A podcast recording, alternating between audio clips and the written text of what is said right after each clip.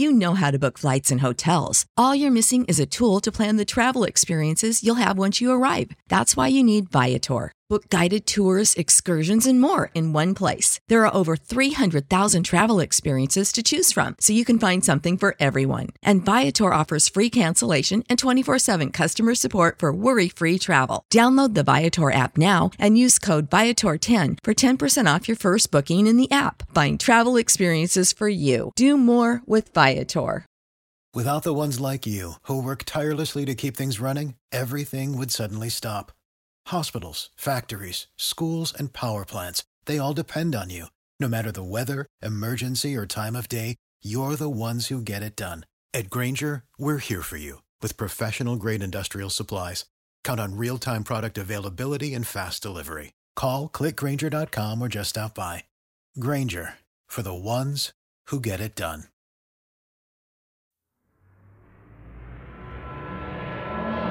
Weather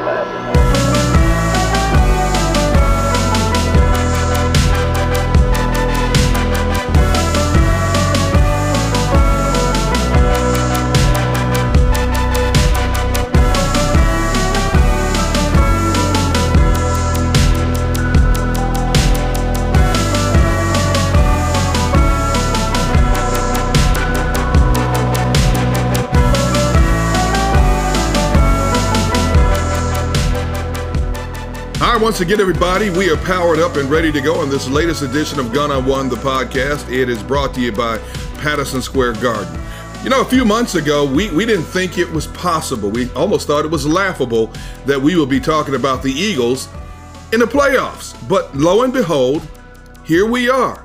The Eagles, after week 17, have clinched a playoff spot. And as we all know, once you get to that second season, anything goes. So I brought in a guy I have a lot of respect for. We've been friends for a long time. I know you love him. You listen to him on his Ross Tucker podcast, and uh, follow him on all his social media platforms. Ross Tucker at NFL. Ross, man, how you doing, man? It's been a long time since we've chopped it up. Yeah, D Gun, I'm doing great, man. Good to see you. Good to talk with you. Good to hear from you. And yeah, I mean, if you would have told me three weeks ago, not just that the Eagles make the playoffs, but that the big talk this week would be whether or not they should rest their starters in week. I mean, man, I wish I would have been able to bet on that or something uh, a few weeks ago. It's just unbelievable to think after that Giants loss that just three short weeks later that they could actually be going ahead and and theoretically resting their starters. And I, I know Nick Sirianni said recently that they're going to talk about that and think about it and that's a whole other discussion. But yeah what a, what a job by this team to get to the point where they're 9 and 7 going into week 18 which still sounds weird and they, they've already clinched. Just remarkable. You know when they were 2 and 5 I'm thinking okay we're just going to play out this season and hopefully we see progress from players. And as you just alluded to when they lost that game 13-7 to the Giants at that stage of the season, when you're looking forward, what are you thinking first and foremost? Well, I thought that they had a tough schedule early, and I thought that they would get better in the second half of the year and that we would feel better about everything. That's not the same as thinking that they would be nine and seven necessarily with a chance at 10 wins and making the playoffs. But I certainly thought their schedule would soften up and that they would look better in the second half of the year. But when they were two and five, I think I had a lot of the same questions everybody else did. I mean, you know, I'm from the area, Derek, so all my buddies, I'm on all the text message threads. You know, they, they don't they don't leave me off them just because I used to play. They don't leave me off them just because I'm in the media now. In fact, I know for a fact those guys leave me on them because they want me to know what they think. They think I care about what they have to say. But man, some of them were saying this will be Sirianni's only year. Uh, they were saying worse about Jonathan Gannon. I mean, they thought it'd be Sirianni's only year. They thought Jonathan Gannon shouldn't even make it the full year back when every quarterback was completing 80% of their passes. Pretty remarkable to see where they are now. All right. So you brought up Nick Sirianni's name. What has impressed you most about Nick Sirianni and his ability to adapt on the fly as the season progressed? Yeah, I think uh, I think exactly that. Um, and I would say that for both Sirianni and Jonathan Gannon. But you know, people have a tendency, a strong tendency to lean into what they know, what their background is. Like D Gun, if I was a coordinator, we would yeah. run the rock, man. You know what I mean? Like we would run the rock. I played offensive line. Like that's what I was going to say. Why? Why am I not surprised you say that? Yeah, but here's the thing: Sirianni was an All-American college wide receiver, and look at where he's been. You know, the Chargers throwing the ball over the place. Then he's with the Colts last year with Rivers. You know, they're still throwing the ball a lot, and I just think that he thought that that was you know, what his expertise was. I think he thought that was what he knew the best. I think it took him a while to say, all right, that's not my job as a coach to show how smart I am or do what I want to do. I got to do what this team does best. And you want to talk about uh, what seemingly is a total 180 to just lean on the run game the way they did, some of the run plays that they've incorporated it's extremely impressive. Um, you know, they're blessed. They have three uh, truly special athletes at center and both tackle positions. I'm talking rare, rare guys. And then I think Jeff Stoutland and Howie Roseman deserve a lot of credit for what they've gotten done at guard. I mean, they, they, you know, they've played six starting guards, and those guys have all gotten it done. None of them have been the reason why they haven't been able to win games or keep the running game going. Mm. Eagles have won four in a row. They've won seven of their last nine. But there's a contingent of people out there that say, well, look at who they've beaten. They haven't beaten a quality opponent. You look at who they've beat up on to get to this point. And so I ask you, as we now look ahead to beyond this last regular season game, is, is that kind of like a false sense of hope of what this team could possibly do in a playoff format when you're talking about the likes of and the caliber of opponent they could play that first round? Well, look, they're going to have to play a better team than they've been playing. Um, and we might not get a chance to see what they can really do against a good team like Dallas on Saturday night because they very possibly could rest a bunch of their guys. And maybe that's the smart thing to do. So we might not get a chance to see how this group does against a better team until the playoffs. That said, these are still NFL teams, right? Like the Detroit Lions have won a couple games. Eagles beat them 44 to 6. Um, you know, the Denver Broncos are a 500 ball club. Eagles went out there and beat them 30 to 13. You know, you can say, oh, the Saints aren't that great without uh, Brees or Jameis Winston they shut out Tom Brady and the Bucs. They beat them nine nothing. So that's right. On some level, you got to look at it. The Jets have a couple big wins on the year, including beating the Titans, and the Eagles beat them 33-18. So while I will agree that the Eagles haven't gone out there and exactly beat a murderer's row, you're talking double digit win, double digit win, double digit win. Now, Sunday against Washington, they got off to a slow start again. They had to gut it out, but they got it done. But you're talking double digit wins against teams that have shown they can beat other good teams. You still got to you still got to go out there and do it. Um, would you rest the starters when you look at this Eagles team? It's a young team, a lot of young players evolving. Uh, your quarterback Jalen Hurts uh, continues to get better each and every week, but he's still evolving in this offense. I understand you run the risk of possibly getting some of your frontline players hurt in what could be a meaningless game for them. But would you rest your, your players uh, on Saturday against Dallas? So I really think this is, I don't have a strong opinion on this. Um, I I I can see the argument either way. The where the way the place I've always landed though, Derek, is two things. One is, in my mind, you only really look bad or stupid if one of your best players gets hurt in a game that doesn't really have meaning. The other thing is, I go back to when I was a player. And if you said to me before a game, all right, Ross, you're playing the Buffalo Bills this week or whatever, you can be a little stronger, a little faster, your arms can be a little bit longer, a little bit quicker. Uh, every time, D Gun, I would take just let me feel a little bit better. Just let me feel a little bit better than I do. Because that this the mentality when you feel better, it's just awesome. So whereas the Eagles are on a roll, and I think you can make the argument of you want to keep that going and you don't want to have anything that would slow it down. You know, the bye didn't hurt them when they got it back in December, you know, between the Jets and Washington games. That didn't slow them down.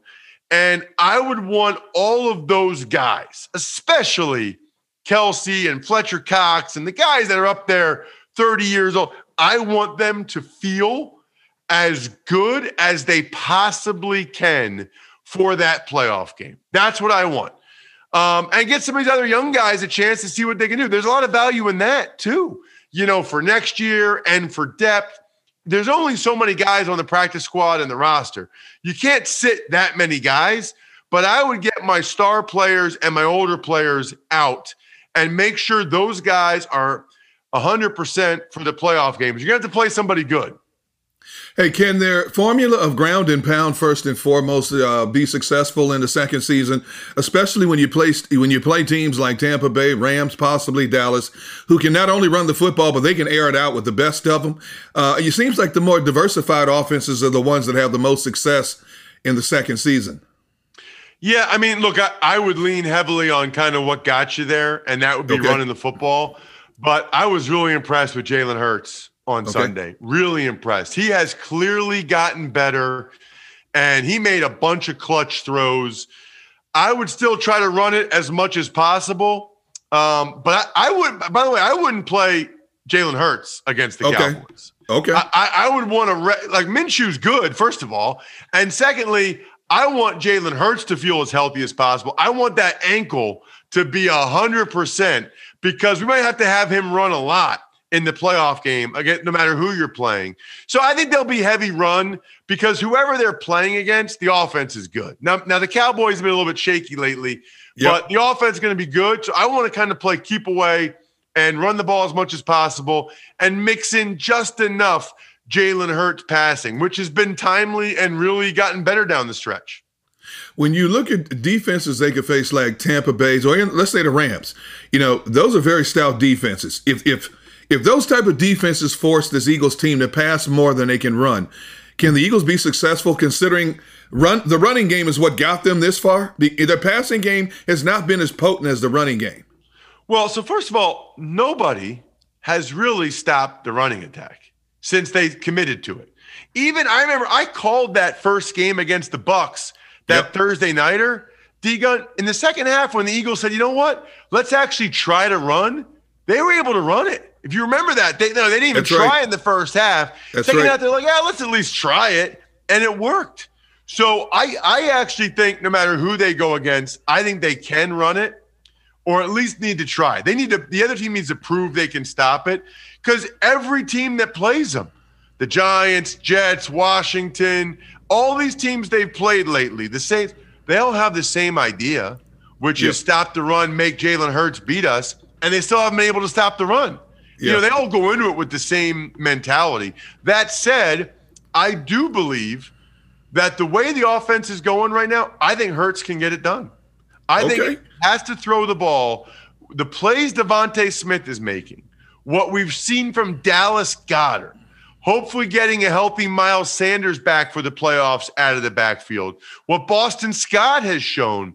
I think the passing game has made significant strides the last few weeks, primarily because of DeVonta Smith, Goedert, and Jalen Hurts. That I believe those guys can make enough plays in the passing game that if it comes down to it, the Eagles can win throwing the football. You know, the passing game doesn't work unless the guys up front protect the guy trying to step back and pass. Does Jeff Stoutland get enough credit for his ability to make all of his offensive linemen interchangeable parts? When we look at other teams, a lot of times when they lose their frontline linemen, there's a severe drop off and you see it. But when it comes to this Eagles offensive line, year in and year out, it seems like every year of the last three, four years, they have issues in terms of health along the offensive line. Stoutland plugs these guys and plug and play, and they don't miss a beat. Do do we give Stoutland enough credit for his ability to get these guys coached up to be versatile offensive linemen? No, I don't think we do. I mean, in general, I would say we spend too much time on coordinators and not enough time on position coaches. You know, Gunner, I had nine O line coaches in the NFL, nine. And I can talk to this. There's a big difference, man. I'm not going to call out yeah. guys, but right. there's a big difference between the good ones and the bad ones. I mean, I, I remember one year in Buffalo, I'll even use a different position the running backs. We, the running backs in one year in Buffalo when I was playing up there, they had no idea who to block. It was a disaster. Oh, geez. The next year, it was the same guys, Willis McGahee, Travis Henry, but we had a new running back coach, and those guys were on it. I mean, those guys were on it. So I think position coaches have a lot more value and make a much bigger difference in general than people realize. And I do think, I don't know what it's like in other cities, but I do think in Philadelphia, people have recognized that with Jeff Stoutland, with the way they've run the ball this year yep. and having, you know, they've been without their top three guards a lot, at times their top four guards, and to still keep it moving, it's really impressive. What has impressed you the most about the maturation of uh, Jalen Hurts? Probably exactly that. Uh, probably his maturation. Okay. You know, he does a nice job for the most part of knowing when to throw the ball away, uh, knowing when to eat it, now he has had a couple, you know, fumbles where you're like, and, and Sirianni, I love when Sirianni yelled at him and Hurts is like, "Yep, you're right."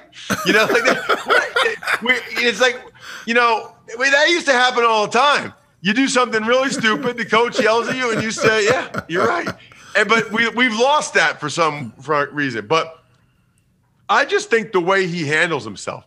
I mean, how about this is kind of stupid, but how about when the railing come came down at FedEx Field, and yeah. Hurts just slides to the right ever so subtle, like he's in the pocket getting pressure from the left, and then immediately puts his arm around the Philly fans, takes the picture. I mean, what a le- like like if he becomes something special, that will be a legendary moment. Like he does that nice little shimmy to get out of the way. Can you even imagine? By the way, I mean I played in Washington twice.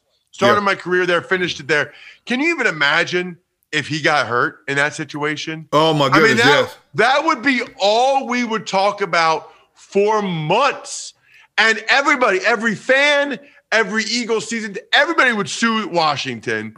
I mean, Dan Snyder might have to finally sell the team, which, if you're an Eagles fan, you definitely don't want to have happen. hey, how would you categorize Jonathan Gannon's defensive style? Um, I, am still trying to get a grasp on it. Um, and, you have a better insight about this kind of stuff than I do. So I'm gonna I'm gonna put the ball in your court. So teach me something about Jonathan Gannon's style of defense because he still frust- frustrates me in a lot of ways. The way he attacks or approaches an offense.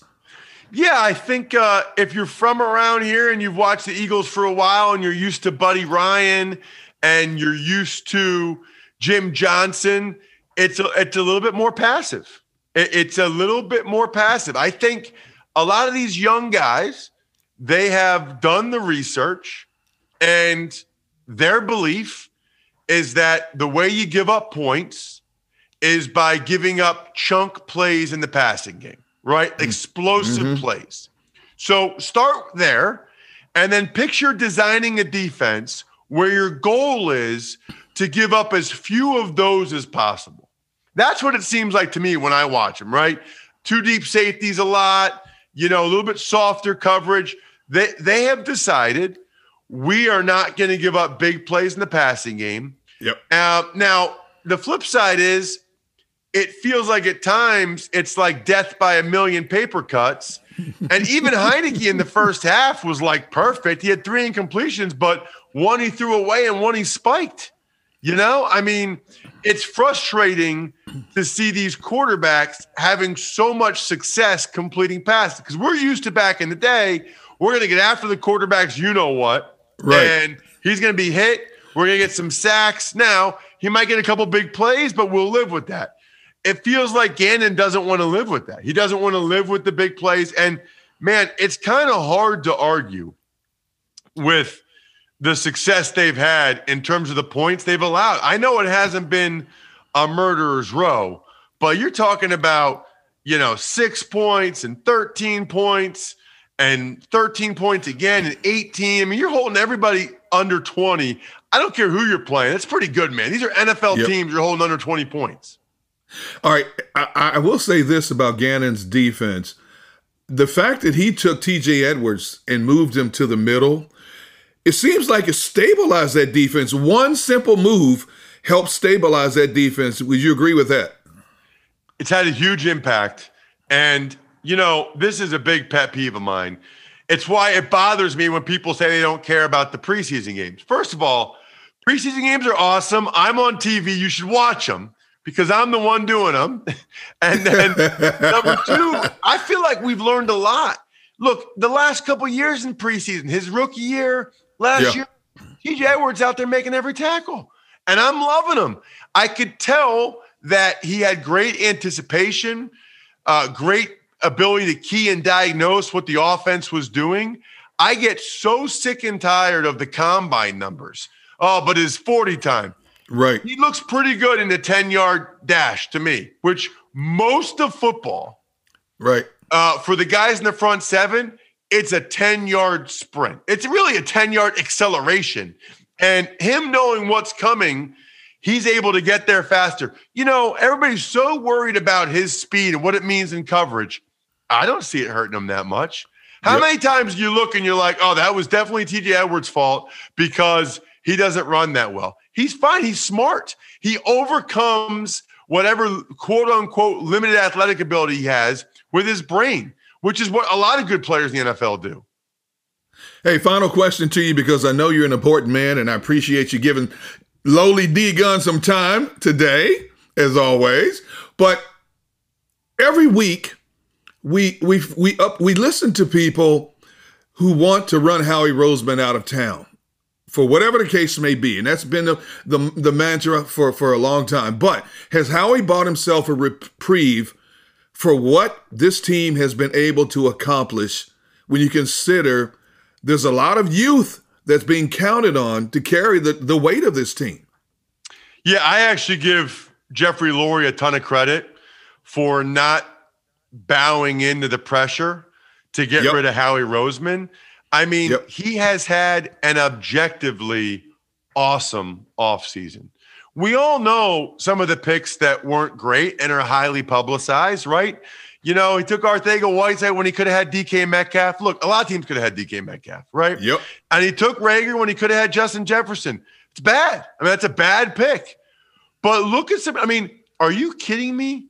With the trade to get DeVonta Smith and get the Dolphins' first round pick to trade down from six to twelve, I think the Eagles would have taken DeVonta at six anyway. And they get the Dolphins' first round pick, which will be a mid round pick because the Dolphins didn't make the playoffs. How about getting Carson a first round pick for Carson Wentz, who, by the way, I don't even think is as good as Hurts, and they get a first round pick and more for him, s- structuring it that way Right. so that they get that.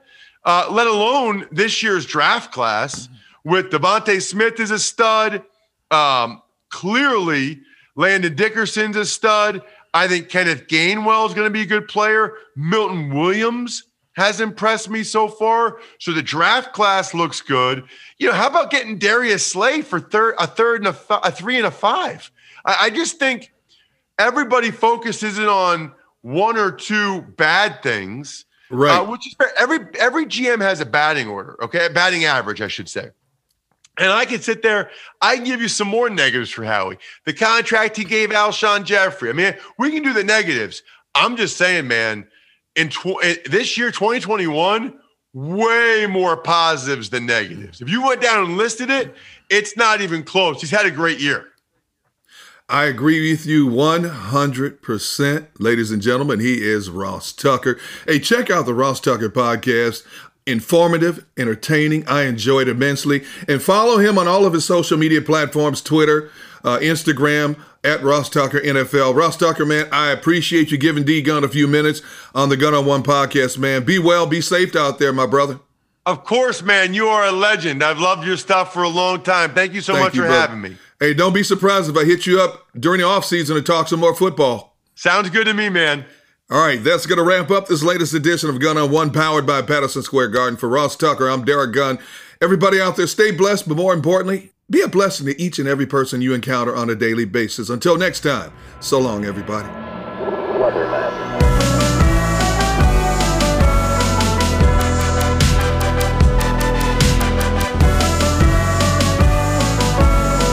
Gun on One is a production of D Gun Enterprises in Patterson Square Garden. Alvin Shabazian and Wes Pendleton are the executive producers on behalf of Patterson Square Garden.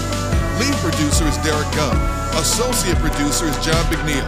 Sound design, mixing, and mastering by Alvin Shabazian. Original music by Weatherman.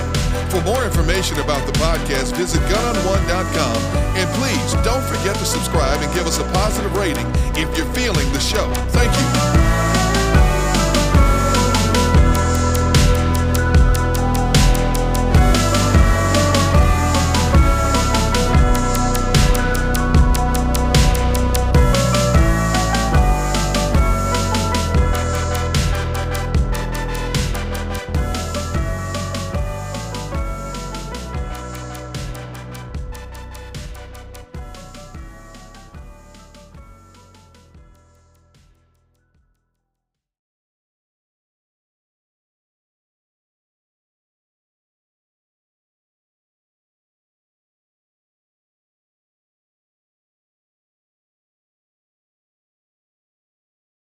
This is the place where black is the main character, where we dive into something new like the latest season of Them, The Scare, and the award winning American fiction. Or add to the experience by buying or renting the biopic of a legend, Bob Marley, One Love. And add on channels like Paramount Plus and STARZ to bask in nostalgia with Beverly Hills Cop and BMF. Explore Prime Video's culture rated collection and enjoy old school greats and new school hits. Restrictions apply. See Amazon.com slash Amazon Prime for details.